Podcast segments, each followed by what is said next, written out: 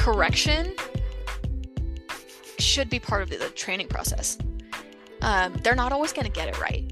You know, it's just like when we learn as humans, we're, we're not always going to get it right. We're going to make the wrong choice sometimes and then have to put ourselves back on track.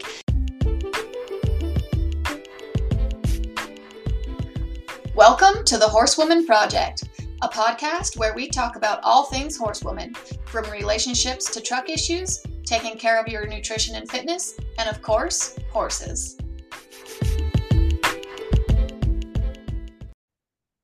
Hey, Camri. Hello, hello. How are you today? I am good. It's been a good week. My kiddos had a choir performance last night and it was so cute. oh, that's cute. I didn't know they were in choir. Yeah. I'm a choir nerd.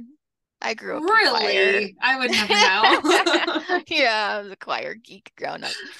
No, I I was in voice lessons and piano lessons and choir and music was a huge huge thing for me growing up and so um I decided to put my kiddos in choir this year and their teacher is just amazing. She's the sweetest gal and it's been so fun cuz at the beginning of the year neither of my kids knew how to sing. Like they more chanted.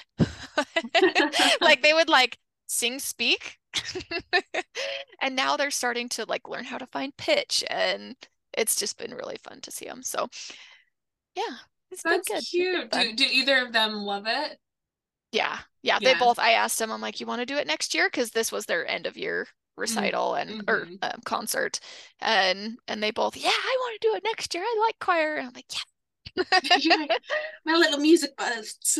yeah. Well, I I don't mind if they stay in it forever. Like if if music just isn't a huge thing for them, I'm I'm not going to like push them into it and be like you have to like music. But I do feel like having a basic knowledge of pitch and rhythm is I think everyone should have that in my opinion. Like I think it just it helps you out in so many different ways in your life whether it be like going to church where they sing hymns or or you know singing around a fire at the at the campfire. Like there's so many places in life that there's music that i feel like having just a, a base knowledge of it is helpful. But that's just my opinion i guess with with music. So but i do hope they love it. I'm like I would love to sing with one of my kids because Larry is not a singer. he is he's, he's not musically inclined, which love him to death. Um, but yeah, he is he is not musically inclined. So, you know, I can't necessarily like sing with him or or do anything musically with him per se. We dance, which we do include music in that way. Um, and that's actually how we met was dancing. Um, but yeah, I think it would just be so fun because I used to sing with my siblings growing up. Like we would sit down and one of us would play the piano while we all sang together and like harmonized. And so I do miss that a little bit. So I'm like, it'd be mm. so fun to sing with my kids. and now, like, I sing, usually I sing the song You Are My Sunshine to them before they go to sleep. And they've started singing it with me now. and it's That's so, so fun. Cute. I'm like, ah. That's the song that Eric used to propose to me. Oh, yeah. he likes to sing and he plays the ukulele. So when he proposed to me, he like did a painting that said "You are my sunshine" with some like sunflowers and stuff on it, and then oh. serenaded me with the song and then proposed. Oh, so, yes, I love that song. so it's got it's got some good memories. yeah. Oh, that's so fun. That's so cute though. Yeah. How's your week been? Oh man, I don't know. It's it's felt like a month this last week, so it's been busy, but good. I'm trying to think if we've done anything. Have you been cool. conditioning Miss Sandy? Oh, of course. Of course I've been conditioning Miss Sandy. No, oh, I guess that that's the new thing this week is her teeth.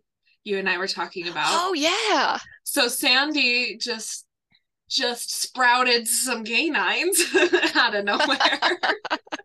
um and it was surprising because you know i i was told when i got her that she was four so she should be eight this year and canines normally come in at four to five so i've been trying to like figure out is she a little younger than i thought she was like what's going on um and they were definitely a little sore one day and actually um i had the gal who's been helping me with endurance, she and I went for a condition ride on Sunday together. So I had her take a look at him too. And she actually suggested lo- lowering my bit quite a bit. And I actually lowered my bit like an inch and a half, almost two inches. It actually helped a lot. Um, because then Sandy just took it and just put it where she wanted it.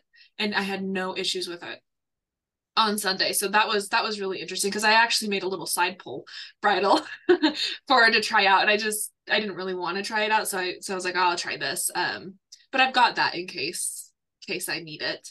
Um, but yeah, that that was my interesting thing this week. My horse's mouth. I live such an interesting life. well, yeah, it's it definitely brought into play kind of this oh crap, like what if I was conditioning her way too young? Like what if she was younger than I thought? And I was yeah. Like, what if I broke down this like two year old that I thought was four, mm-hmm. you know? So. No, exactly. A little bit of anxiety there, but it was helpful to be like, okay, it's it's done. I've already done the thing.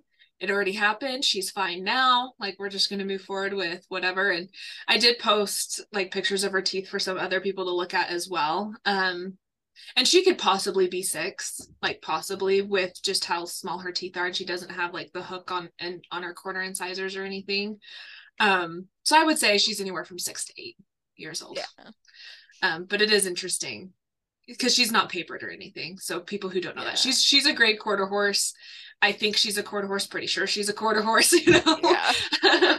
but that that's about it. Like other than I, I know nothing about her other than what I was told, you know, and I don't have papers to check on anything. So yeah. that is why I was concerned about that. If she had papers, then I would know for sure how old she yeah. is.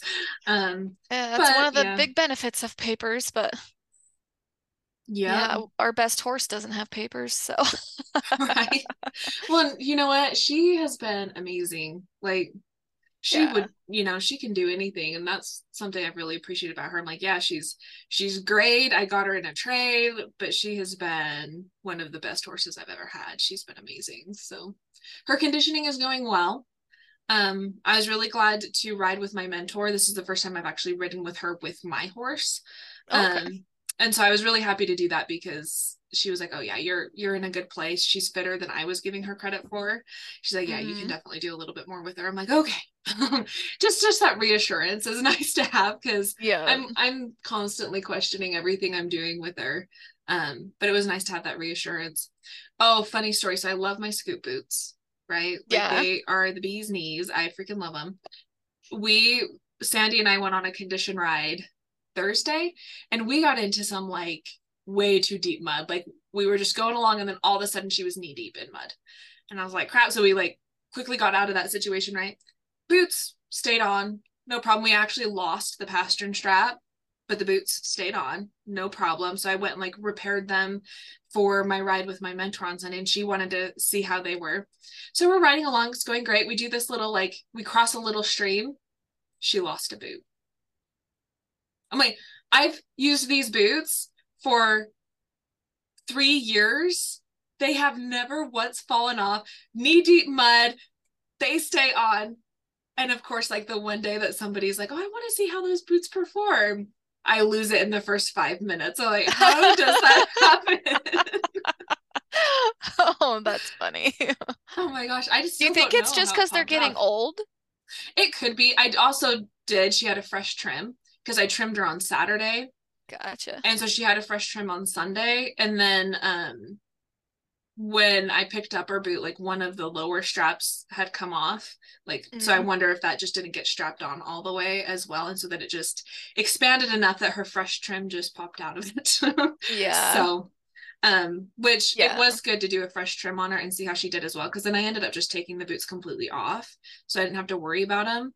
And it put, it put a lot more confidence in how I'm trimming her too. Cause she was not sore at all. And mm. we went through a lot of different terrain and she did great. So I'm like, you know, I, I probably overboot her, honestly. I, I definitely wear boots like if we're going down the road or something, because I do not want her front feet, especially to get the wear and tear um, yeah. from the road. But for some of the trails that we go on here, I think she's she's fine, just completely barefoot, to be honest. Um, but yeah, that's awesome. Yeah, funny. I'm like, of course, because seriously, I have never ever that is the first time I've ever had a, one of those boots come off Camri. and I have been in a lot of different situations where we're you know, knee deep in mud. We're crossing like fi- like through five feet deep of water and like all of this stuff, and they've never come off. And then this little tiny stream and pops it right off. I'm like, oh my gosh. Speaking of fresh trims, I trimmed Mr. Kevin this week, my little mini mule. Yay. I'm glad that you got up to him enough to do that and that he was confident. Yeah, he has been getting so friendly and just getting to where he feels a lot more comfortable with us. And oh, he's starting to love my son trip.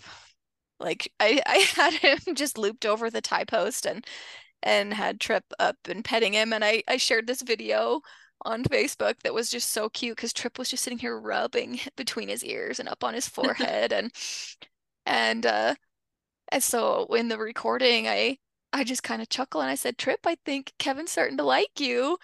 And then Trip just kind of quietly smiles and he goes, I think so too. so cute. So cute. I'm like, oh my gosh. But no, it's like even with Thea, um, he's starting to get where he leads up next to her now. And he was terrified to do that at first. Um, he he likes to keep people out in front of him. That's kind of more of a comfort zone for him. Having someone like up next to him at like shoulder or neck level, he gets a little more nervous about. And or he did, I should say.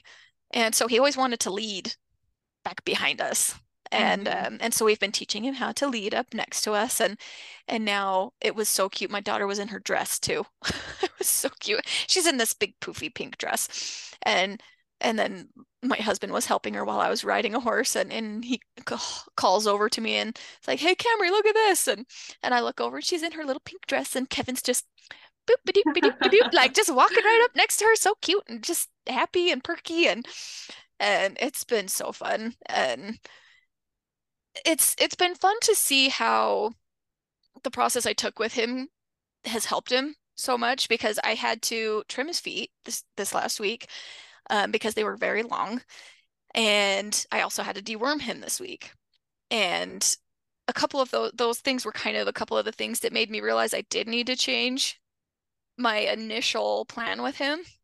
So my initial plan was to always just let Kevin come up to us right? And then when he felt comfortable enough, he would allow us to pet him. And then we had talked about this in, I think, two episodes ago, how I took just a long stick and and changed the dynamic of him being caught. So I would reach the stick out and just touch him on the top of the back with it and allow him to move through that until he he decided to, you know, quiet his feet and turn and look at me or flick an ear at me, you know, f- have a little bit of focus towards me instead of like shutting me out. Um, and I I did question myself on that, to be honest. Like when I first changed gears with him and decided that okay, I am going to actually do something that's going to take him out of his comfort zone. You know, I'm going to touch him and he doesn't want to be touched. So part of me like questioned it, right? And I'm like, am I doing the right thing here? Like, am I staying true to my horse? Like, am I listening to him? Am I really helping him? And seeing him go through this stuff with my kids of being able to feel comfortable around them and feel good about the people he's being handled by and then being able to be trimmed in a, an easy way. So i actually while i was trimming him trimming a mini is hard you guys. Oh it is hard because their feet are so tiny. So like the tools are massive. Like i feel like i need shrunken tools to, to trim him because I was trying to use these nippers and I'm like, I just need like four hands because I need to be able to like hold his legs somehow because I can't put it between my knees, you know, because he's so short and low to the ground. And so what I ended up doing was I took his hoof on his hind feet and I put it on my foot and and and so then I would just set it on my foot and kind of use my foot to like lift my toe up off the ground and kind of hold his foot there. and then I would like use my two hands to try and position these massive nippers on this little teeny tiny foot. Um, and then you know sometimes he would take his foot away and I would just place it back on my foot and and repeated that several times until he just left his foot there by choice. You know, he he felt comfortable enough that like I wasn't going to get mad at him. I was just going to say, okay, that's fine. Like, let's just put your foot back. This is where I need it to be so we can finish what we're doing. And he was so patient and so good. And a couple of times he did like get a little bit worried because a couple of times I was trying to like position things and I think I like kind of elbowed mm-hmm. him or mm. like pushed on his body and he was like, what are you doing? um, and like, I've never trimmed a mini. So I don't know what I'm doing. And, um, and let alone trimmed anything else. I mean, I've done touch ups, but I have never. Yeah, that's what I was going to ask. I'm like, fully have trimmed. trimmed a horse? no, like I have like rasped a little bit, and I have like nipped off like chunks that are starting to fall off or things like that. But as far as doing a full trim, no, I have not ever done one, even on a full size horse, let alone like like his feet are like two inches wide. Right. They are so small. Um, and so but yeah, I mean, just seeing that, and then the fact that we were able to deworm him as well. And like that one was just a, a little bit harder. I did have to have my husband's help with that one um, because we did that probably about a week before I did the trim. I just did the trim like two days ago. And then I dewormed him about, about a week before that. Um, and so he he definitely did kind of like back up and get very hesitant with that because it was like, ah. Um, but the nice thing was I was able to put it in his mouth in the corner of his mouth and everything mm-hmm. without him doing that. It was just when we started to like put the stuff in his mouth that he was like, what is this? what is this crap? Um, but for me, it was good for Kevin for me to speed up the process mm-hmm. instead of letting it take a year or however long it would have taken to do it 100% at his pace and never do anything over threshold um, because now he's able to feel good about the way we're handling him and he's able to have more of a of a friendship and each experience you know i'm able to take care of him better because if i were to not ever handle him except for the times i needed to do his feet then every time we handled his feet that would be one of the hardest things for him to do and he wouldn't feel comfortable with that. And so then i feel like he would probably almost get worse for his feet because he would be uncertain about me catching him to begin with. And so the catching would be hard.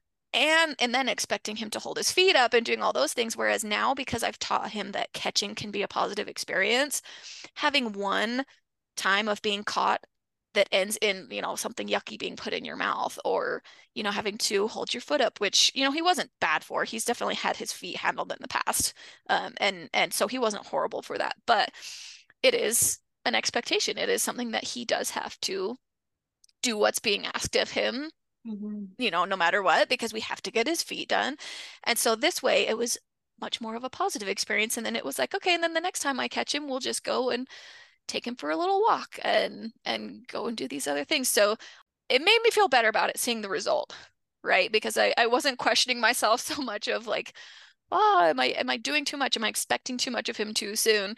And it's like, no, I think that you can ethically speed things up a little bit in a way that you are going over threshold, but you're not going so far over that your horse is going to be a danger to themselves or to you or things like that. Um, and it can actually be better for your horse in the long run because it's it teaches them the things they need to know to exist in a human world you know and ideally if we didn't need to trim their feet if we didn't need to give them vaccines or or dewormer then it would be awesome to be able to just do it that way and just take it at their pace 100% all of the time with every single horse. Um, but the fact is you know if i let his feet go for six months because i didn't want to take him over threshold and catch him his feet would look like crap and he would be sore. He would be hurting. Mm-hmm. he would be yeah, I mean, it's it just it's worth it to be able to teach them at least enough to be caught, to be handled, and things like that, and and do it in that kind of a way where where you're not being mean or rude, but yeah, you are going to challenge them a little bit so that we can keep them healthy and safe. So I don't know. What are your thoughts yeah. on it? Well, as you're as you're talking, I'm just thinking, well, growth only comes out like out of your comfort zone growth only comes through discomfort um, and that goes with any animal including humans right you can't grow unless you get a little uncomfortable um, because just like every animal every mammal wants to stay in their comfort zone because that's where it's familiar. We know for sure we're not going to get hurt here. We know for sure what's going to happen here, but we'll never grow here because we're going to want to stay here. And I just feel like if you had just stayed at that point of waiting for him all the time, I mean, you're just sitting in his comfort zone now. Right. So it's he's not going to search for that growth opportunity himself because especially horses, they are creatures of comfort. If they're comfortable here, they are not going to search for discomfort. Horses will stay in their comfort zone. And if that comfort zone looks like not being caught, not being handled, like you said, there's health consequences to that for the horse and for the handler as well. Um, so yeah, I I think taking horses out. Well, you you use the word threshold, so like above threshold um of Yeah, where they're at. so- yeah, go ahead. Yeah, so when I say over threshold, I just mean something that they are like going from like your parasympathetic nervous system into the sympathetic nervous system. So they're going into a little bit of fight or flight, right? So that's above that threshold of like, okay, now they feel like they need to, you know, defend themselves or or run away. Um, and so that's kind of what I'm talking about with threshold is is just getting them past that point of like, I'm uncomfortable with this, I'm leaving. so you're making them what- a little stressed. yes, you are stressing them out. Mhm. Yeah. Well, and like when you think of what discomfort is, like what is discomfort? That's when we start to get a little stressed. That's when Mhm. when we're like, "Oh my gosh, should we pull back? Should we keep going? What should we do?" But if you don't spend some time in that area as a human or as a horse, you're not going to excel. You're not going to grow. You're not going to move forward. And I think it's really important to spend time. And I have a really hard time with people who are like, oh, well, we'll just sit here and wait until he just hands me his foot. It's like, I'm sorry, that's not going to happen. like, he's not just going to walk up to you one day and be like, sure, you can handle all of my feet and sure stick this thing in my mouth that tastes really disgusting and i'm not going to to run away and and i'll just follow you around like you're not going to do that unless you are able to play around with with him being a little bit uncomfortable and realizing that that uncomfortable was safe. That's how you that's how that growth comes up right? So then the comfort level moves up as he realizes the levels of what he can handle right? And if you don't do that ever like i i don't know. I don't know any i don't know anybody who can train a horse without there being some level of discomfort. And i don't even care if you're like to do nothing but positive reinforcement there's still going to be that level of discomfort at some point or the horse is just not going to learn. And discomfort does not i like it does not look like oh my gosh like you took him out and you hit him every time he moved his foot. No it just meant oh he's a little uncomfortable here. How can we show him how to be comfortable? Right? And and with that can come positive reinforcement. With that can come come other things but you have to let the horse be uncomfortable just like you have to let yourself be uncomfortable Yeah. And it's it's interesting to me thinking about those two because with all of my client horses and my other horses that I have, I do work with like you get them a little bit like uncomfortable and then you bring them back to comfort. And then you get them a little uncomfortable and you bring them back to comfort. Uh, and so I definitely work with that a lot. And I think my biggest reason why I was questioning myself in this one was because of my original plan. My original plan was to do it 100% his pace. You know, it's like, let's really dive into like this version of not having to speed it up because it's not a client horse. You know, it's not, it's not, there's not a timeline on him. There's not um, that expectation. And yet, in the reverse, I put that expectation on myself of like, we have to do it this way. When Mhm. really, because of other things and like his history of being caught and him, his perspective of being caught, it actually worked out better for him to learn fairly early on to be comfortable with being caught. And then everything else is just so much easier because of that. But it's it's just interesting to me because with any other horse that I work with, I do work in and out of that, you know, discomfort back to comfort. And I don't mm-hmm. push horses way over threshold, like, you know, into bucking, bolting, rearing. Like that's not the kind of over threshold I'm talking about. I'm talking about just a little bit. You know, you get them just a little bit where they're like, I'm not so certain, and then you bring them back and say, okay, you can be certain about it, and and just play with that. But yeah, it's just interesting how I had a little different perspective with him. so i have a question for you Yeah. why why did you feel like with this with this mini mule, you needed to change your whole philosophy of trading? Um, it wasn't so much changing it, it was more like fully embracing the the connection based. Um, and so especially I feel like especially with the fact that he is also a mule and mules are notorious for being you know stubborn and hard-headed and that like you really have to do right by them because they will never forget it if you do something wrong you know that i i felt like if i if i didn't take it at his pace then i uh, i was intimidated i guess the fact that he was a mule you know and and that i didn't want to screw him up. Um and, and yeah so i those were a couple of the factors. Is just wanting to really fully embrace the connection side 100% um and then just the mule factor of of not wanting to feel like I ever forced him to do something or that that he couldn't trust me, you know, and have him remember that the whole rest of his life and and um but I mean honestly with him as a mule, he he's not any different to me than a horse.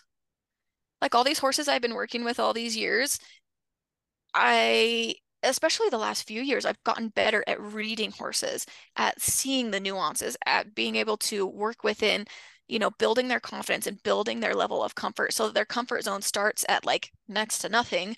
And then all of a sudden, by the time they go home, they can push cows, they can swing ropes, they can do all these things um, and comfortably do these things and feel confident in them. And working with a mule is no different.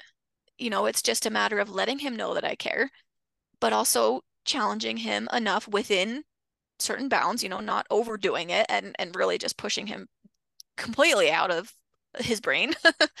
um, but yeah, I mean, he's really no different. And I really should do an updated video because he is like I walk into his stall and he just walks right up to me and I just scratch him right on the forehead and he just kind of like leans into me.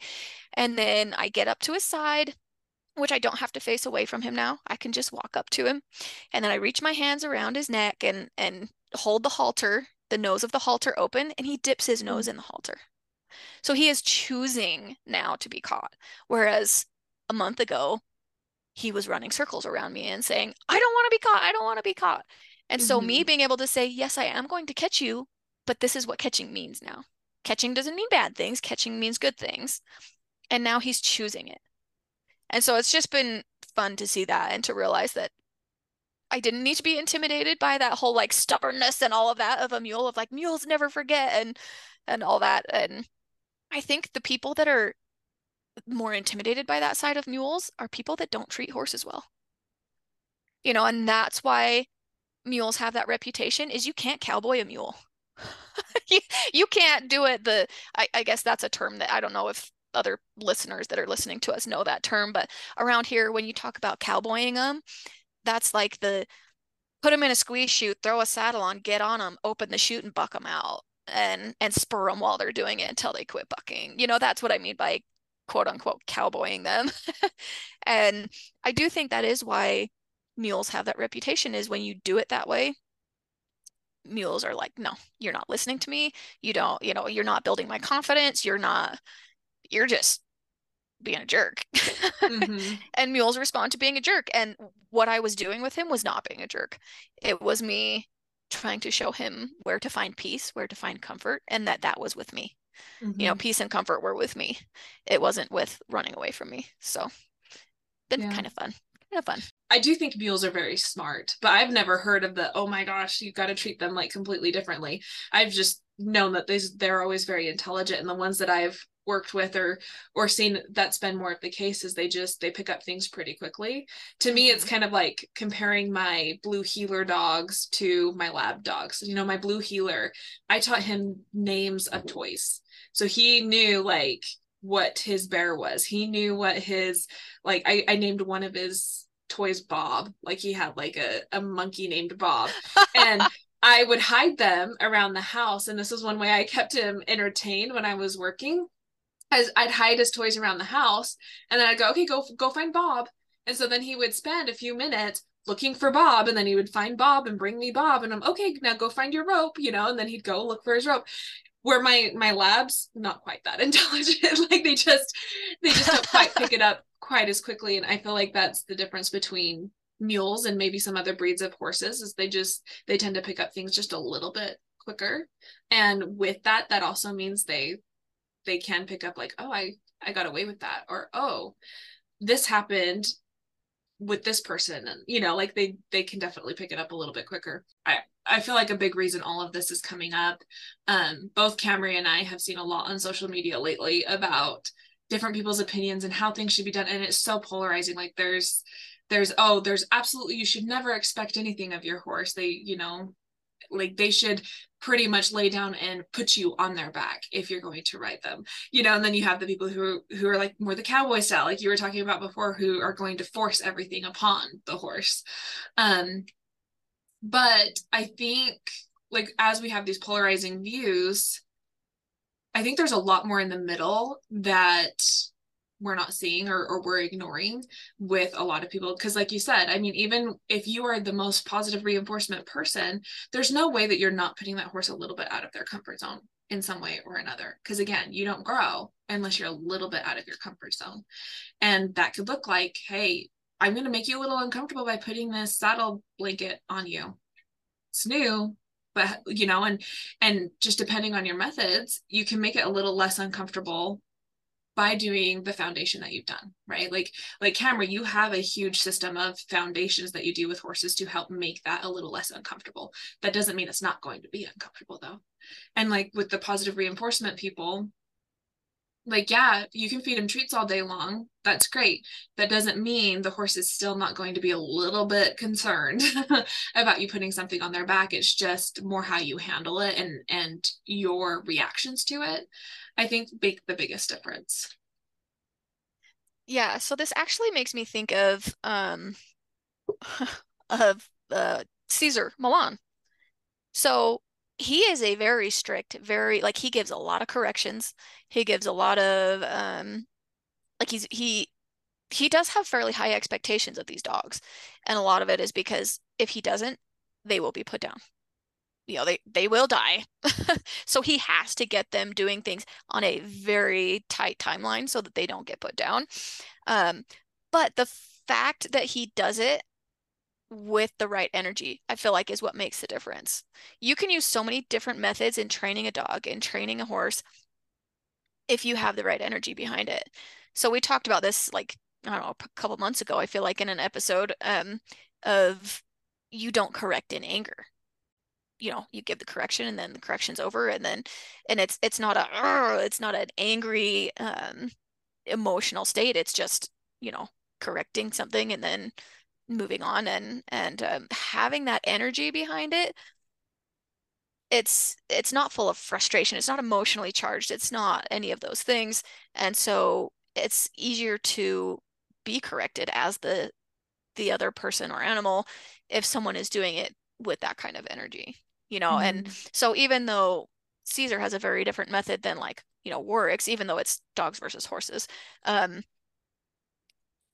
it's it's still fair and it's still done with the right energy and um, i do feel like having that energy is super important um, to being a parent too being a parent being a horse trainer being a dog trainer mm. um, so no, I I agree. And for those of you who don't know, Cesar Millan is the dog whisperer. You can watch him on Netflix. um, but but yeah, I agree. You have to have enough emotional control whenever you're dealing with anything like this.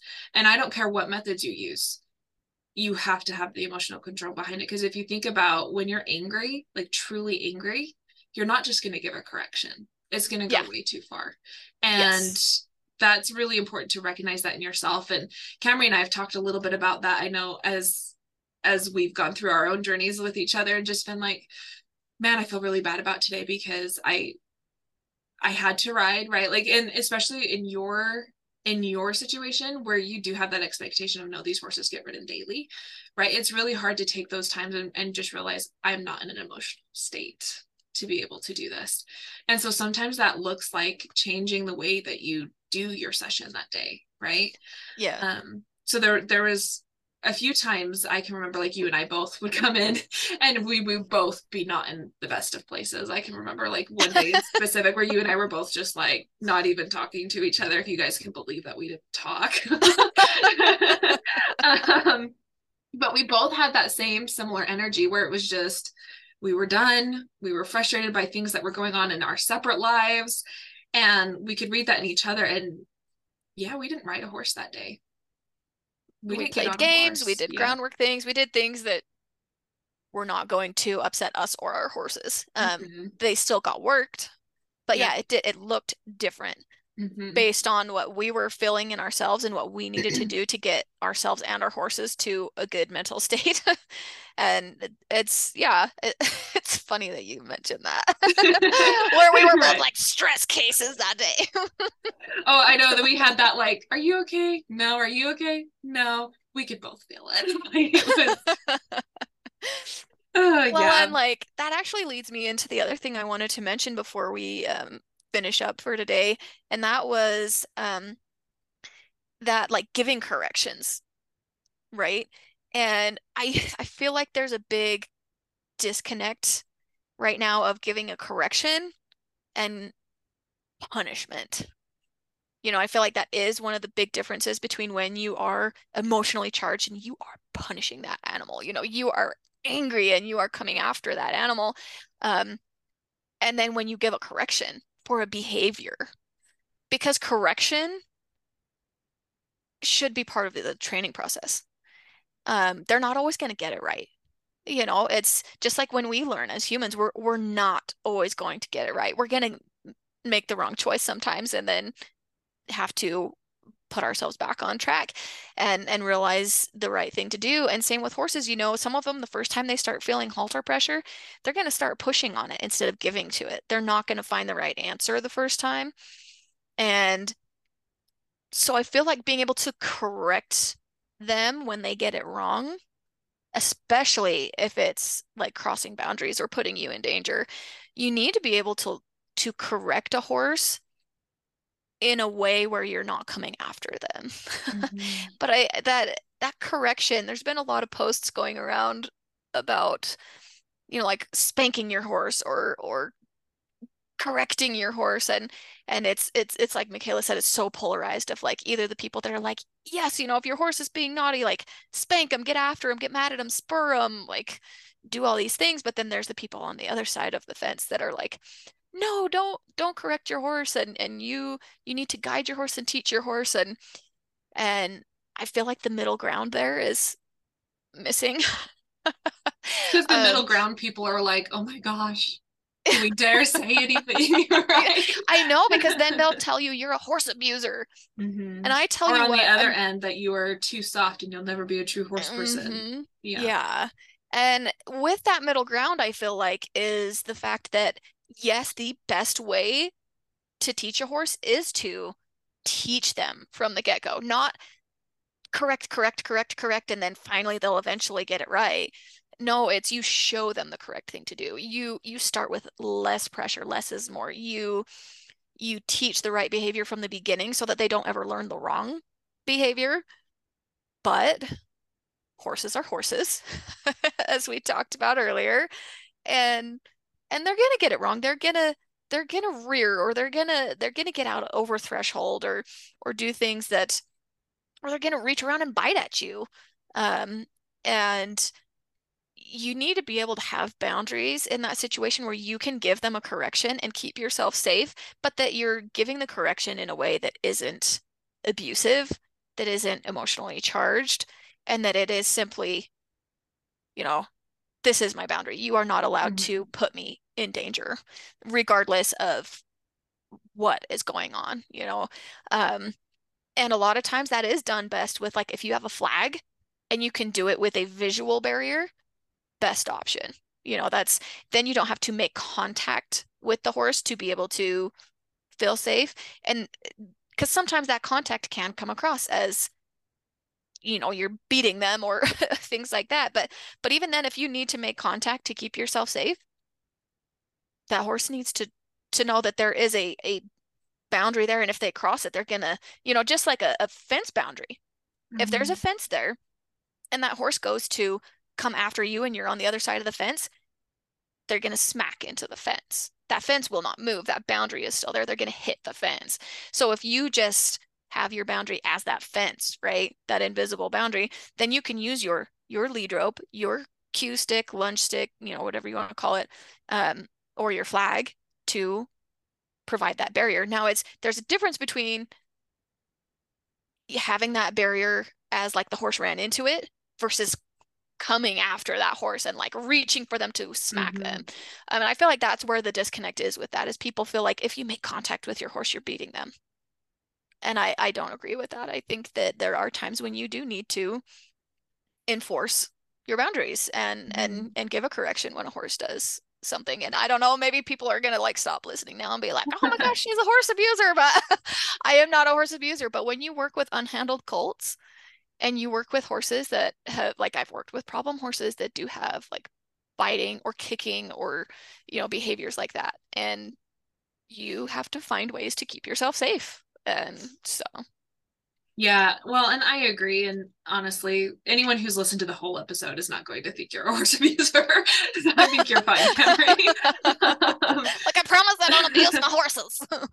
no, and I think there's that disconnect too, because I don't know. I've always been taught, and I and I and I still believe this is you do need to speak the horse's language at some points, you know. And what do horses do when another horse kicks them? Yeah, they're going to be like, uh, no, you can't kick me. Or, oh, you came in to bite me. Well, yeah, I'm going to make you go away.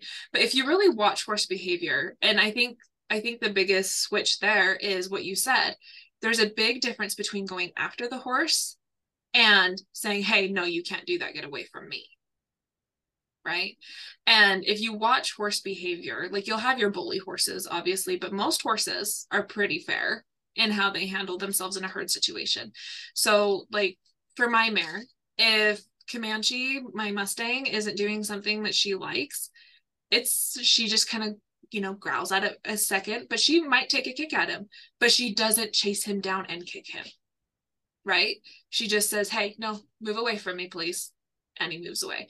And I think that's where we need to remember is a lot of people use that, oh, well, you know, you think I'm hurting that horse, he gets kicked by this horse or or whatever. I think that's the wrong way to take it. If you just realize, no, how are they speaking to each other? They give fair corrections. They say, no, you're in my boundary, please move. And if they don't, then yeah, like they're going, there's going to be, well, you're in my bubble. You need to get out of my bubble now. There might be a little bit of contact there. But the difference is the reaction after the contact i feel like or the reaction that goes towards the contact. Um and there's definitely i don't know because i've been with a lot of people who also i've worked with and and trained with a few people who are more on the side of oh we never give corrections. Problem with that that i have seen over and over again is their horses become dangerous and they put they get put in dangerous situations. And i can kind of speak to that because that's where i was trying to be this last year with sandy was I, I really didn't want to give any kind of correction right? So i was trying to do everything positive reinforcement style. I was trying to really be just very thoughtful and patient and listen and, and be very slow with things. And i started to notice that she was starting to put me in some dangerous situations. She was starting to to get to where i'd go saddle her and she'd squish me up against the trailer or anything else that she was tied to she wouldn't move off of my pressure anymore and it was putting me in a very d- dangerous situation right um to where i finally one day was like okay, i've got to correct this because i can't like it was getting to a point i didn't even want to ride my horse anymore because I didn't want to be put in this situation. It was stressing me out. It was putting me in a bad situation. It was making it so I didn't even want to ride anymore. But just by one day of being like, nope, you you are not allowed to squish me. You are not allowed to push into me when I'm asking you not to. She's never done it again. And it just took one correction. But also that correction, because it was a high stress situation, that correction, it was quick. I took a breath, I walked away. Right. And so sometimes too, you need to just check in with yourself. Where are you mentally, emotionally? There have been times like condition riding, too, where I have to get off and walk because I recognize myself that I am I am overly frustrated about things that are going on in life that any little thing that she's doing I'm overcorrecting. I'm not I'm not in a space to actually fairly correct And that's when I have to take my ego out the door, hop off my horse, and we change we change direction, right? So I think just recognizing it's very normal.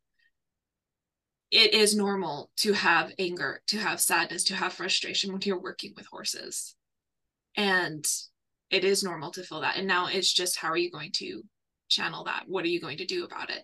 And it's like we were talking about like that day we were both off and it would not have been conducive to good riding if we had both just forced ourselves to to buck up and get on these colts because both of us were just not even connected with our own selves and we had to find ways to still connect with the horses in a way that the horse is still going to grow but that's going to make sure that they grow in the right direction right? And and that's also going to make sure that we are also respecting ourselves enough to recognize that in ourselves. Because it's it can be really easy to get caught up in the loop of oh push it down push it down like just suck it up buttercup you know and, yeah. and, and go through it. But when you do that i feel like that's when correction becomes too much if that yeah. makes sense. Well and i think i can't remember where i heard this. I actually think it was a parenting book. Um, but it said correction should be no more than 10% of your interactions so the rest of it should be teaching, guiding, shaping new things. And then, you know, the the consequences and the corrections are just this small small piece. But they need to be there. I mean, if you if you take a horse situation and put it in a parenting situation, say one of my kids didn't like that I told them no at the grocery store for getting a candy and they came up to me and kicked me you know, am I not going to correct that? That's that's not a good behavior and like I'm I I am not going to allow that. And so, you know, you can I could come after that kid and be super angry and upset, which like most people probably would be if my kid kicked me. Um, but you're not just going to let it be. You know, like you're going to have a consequence of they don't get to go to the next activity that we were about to go to you know they lose out on a privilege or or something like that where it is you're going to correct that but you're also going to you know after the the emotionally charged child is is calmed down you're going to talk with them and say hey you know how do you think you could better handle this situation you're going to role play with your kid and say okay i'm going to do we're going to do the same thing and i'm going to tell you no and then i want you to be able to do this and so you're going to do a lot more of the shaping the new behavior um, after the fact. But in that moment, it needs a correction. It mm-hmm. does. They need to know that that behavior is is not okay and that a consequence comes with it. Um, and I don't think that's a bad thing. I think that's a good thing. Healthy boundaries mm-hmm. and healthy consequences and corrections are good. But yeah, there is overcorrecting. We're not saying go and, and correct your horse every every minute of every session or correct your child every minute of the day. Um, but yes, when it's warranted, correction can be mm-hmm. done well, done effectively, and done fairly, where it isn't um, doesn't need to be punishment. You know that word, that word punishment is so is has such an um, emotional backing to it, but it's you know rephrase it. It's just a correction. You're correcting the behavior. So yeah, well, and I think to just to just define correction a little bit better, correction doesn't always look like a smack, right? It, it it doesn't. Mm-hmm. I feel like smacking is last resort when the horse is putting you in a dangerous situation, right? That's about the only time I would ever full on smack. Most of the time, it's going to be like you you start at levels, right? Like I'm going to start by saying no. Or I'm going to start by like if you have a flag, waving the flag first, showing them like, hey, nope, there's something up here. I, I this is not okay and it's if you think again back to horse behavior horse herd behavior you go watch horses for a day seriously go out watch horses see how they interact it never starts off with a kick there's always signals beforehand. Like my mare she's going to give him the side eye first and her nostrils are pretty tight. And she's going to pin her ears and then she's going to like look at him you know give him the glare. And then she's going to kick him. Like there's there's like four or five signs up before the point where it's actually going to be a smack or a correction in that in that sense. Um, and it's like if you look at the positive reinforcement world a correction looks like replacing the foot somewhere. That is a correction right? A correction is looking like not giving the treat too. You know it can look many different ways and there's just there's all those different levels and i do feel like the levels are there for a reason and you do sometimes need that higher level. If a horse is coming after you you can't just say oh no don't do that please. I'll give you a treat if you don't do that. Like that's not going to happen right? Like that horse is coming after you. You do need to bring that energy up and you do need to take control of that situation or you're going to get hurt. You're going to get hurt. Um, but there should be levels like that. Like for my mare Sandy, for instance, the level started off of, oh no, come on, like doing my clicking cues, asking her to move off like I normally do. Then it goes, okay, I'm gonna touch you, put pressure on your on your on your side with my hands just to just like hey don't move away. And then if she continues to push in that pressure gets a little bit harder. And then if she really comes in then yeah you bet it. I'm not going to get smashed. So she gets a quick smack with my whip.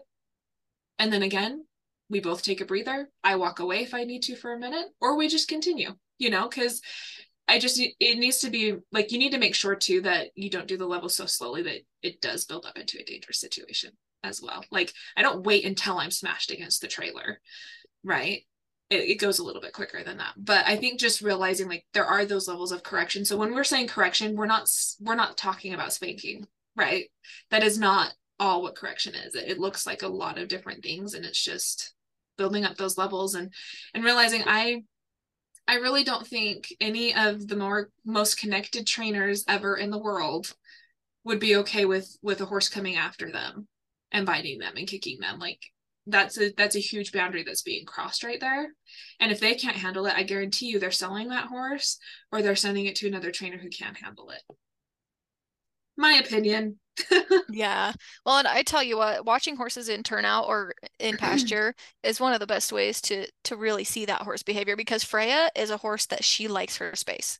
She likes a wide bubble with other horses and when when I take her places or even just in turnout um but like I I took her to um the Black Hawk a week or two ago and uh, an arena near me and every time horses would come close by because it's it's tight quarters and there's a lot of horses in there. So there's a lot of horses trotting or loping around her and near her and uh, she would like pin her ears if horses got too close and be like excuse me um, but she she never kicks. And even in turnout um, if a horse comes close to her she she will pin her ears and then that horse will kind of like take a step back and be like, okay. But um, like for instance, Hickory at first he didn't really know his boundaries very well. so he, she would pin her ears. He would come up to her and like chest into the back of her, you know, and like shove his chest right up into her butt. She'd kick, but she warned him 1st mm-hmm. You know, mm-hmm. she she gave him that that line of like, hey, don't cross that line, don't come any closer. He ignored it, and she had some follow through. Mm-hmm. And now, now when they're turned out, they're a lot better about seeing, you know, how what what is this horse's bubble and what is what is the boundary here? And they they learn that behavior very quickly. Um, but that's why horses that have never had turnout and then people put them in turnout they're like they always get hurt. And it's because they get hurt and then you pull them out and they don't get to learn that behavior of learning how to to see another horse's boundaries and, and read that horse's body language to learn that behavior so that they won't get hurt. So you have to leave them turned out long enough that they learn it. But and it's hard to do because you don't want your horse getting kicked, right? You don't want them getting hurt. Um, so you do have to know which horses you're turning them out with, and if there's horses that are likely to kick or horses that are less likely that will just use um, more just like you know kind of chase them for a half a second to let them know like they'll turn mm-hmm. and face them and, and pin their ears at them and, and do that instead of kicking and things so there are ways to make sure your horses are less likely to get kicked but it yeah. is fun to see that behavior because it mm-hmm. is a very natural behavior and most of the time once horses learn how to read that behavior there's not a lot of kicking or a lot of contact it's a lot of just invisible barriers mm-hmm. yep they know they know. Yeah. and it is important too to like you said know your horse know your herd because my my lovely warm blood gabe is a big bully or was a big bully right? Like he is not a fair leader. He wanted to be a leader but he didn't know how to lead and he would bully other horses. And so it was very important to like recognize who he was being turned out with or who or who his pen mates were. Um and there are horses like that that just are kind of bullies and you do have to watch out for that and just make sure you're putting your horse in a fair situation. Because yeah some horses are socially awkward just like people. And they need to learn their social cues but i love to like when you think about working with kids and things like you never go from zero to spanking you know? Well and i don't know if you even spank but you never go from like zero to you're grounded for a month right that just doesn't happen. There's always those levels of like hey you you i'm warning you like please don't do that like that that goes against our family values or whatever you're doing like you shouldn't you shouldn't react like that in public it's not socially appropriate. And then eventually it builds and builds and builds and then that's when it's like okay well here's the big thing. Sorry you lost your game boy for a month or you you can't go out with your friends tonight or whatever. Most of the time i feel like i don't feel like most people like to correct mean, you think about you think about those times with your kids and with my work with with the kids we used to work with it was like i really really really do not want to have to follow through with this consequence. I really really do not. Can you please just like not do the thing so i don't have to have the follow through? Because i don't love like and i don't love correcting my horse either when she needs it. I would much rather we both just go on with life and and both of us just just have that. And it, it's the same with people. It's like oh please don't ever do the thing where I'd have to actually follow through with my word and have that respect for myself and the situation. Um, so noticing that you're that in yourself as well. Like if you are somebody who's like, oh, I really love correcting, yeah, maybe you shouldn't work with horses or people. like, like that's probably not not a place you should be. but, but I feel like there's not that many people in the world. I feel like most no. people would love it if their horses just behaved all the time. Right. Yeah. And they really don't love to have to correct. And i think that's the same with parenting. Like you don't you don't want to have to give them the consequences. Like you don't yeah. want to have to deal with those situations that cause the consequences. It is hard. Um, yeah. but definitely just recognizing where you're at in there and respecting where you're at too. Like i i feel like we get so guilt ridden when we do reach a point where we have to correct like i do all the time. Oh my gosh every time i have to correct i'm i'm constantly okay 10 things are going through my head of like did i overcorrect? Did i did i not do something to to be able to lead up to this a little bit better? What can i do better next time? Like i'm constantly like going through my head like what can i do better? Because i don't i don't love to correct and i do feel bad for correcting. Um but i think just recognizing that in yourself as well and and taking those steps like if you're not in a good place don't ride. It's okay not to ride. You know take your horse out and hand hand graze them. Do a grooming session instead and if you're really not like even in a place where those would be okay don't hang out with your horse that day. It's okay. It'll actually be a lot better for your relationship if you don't so.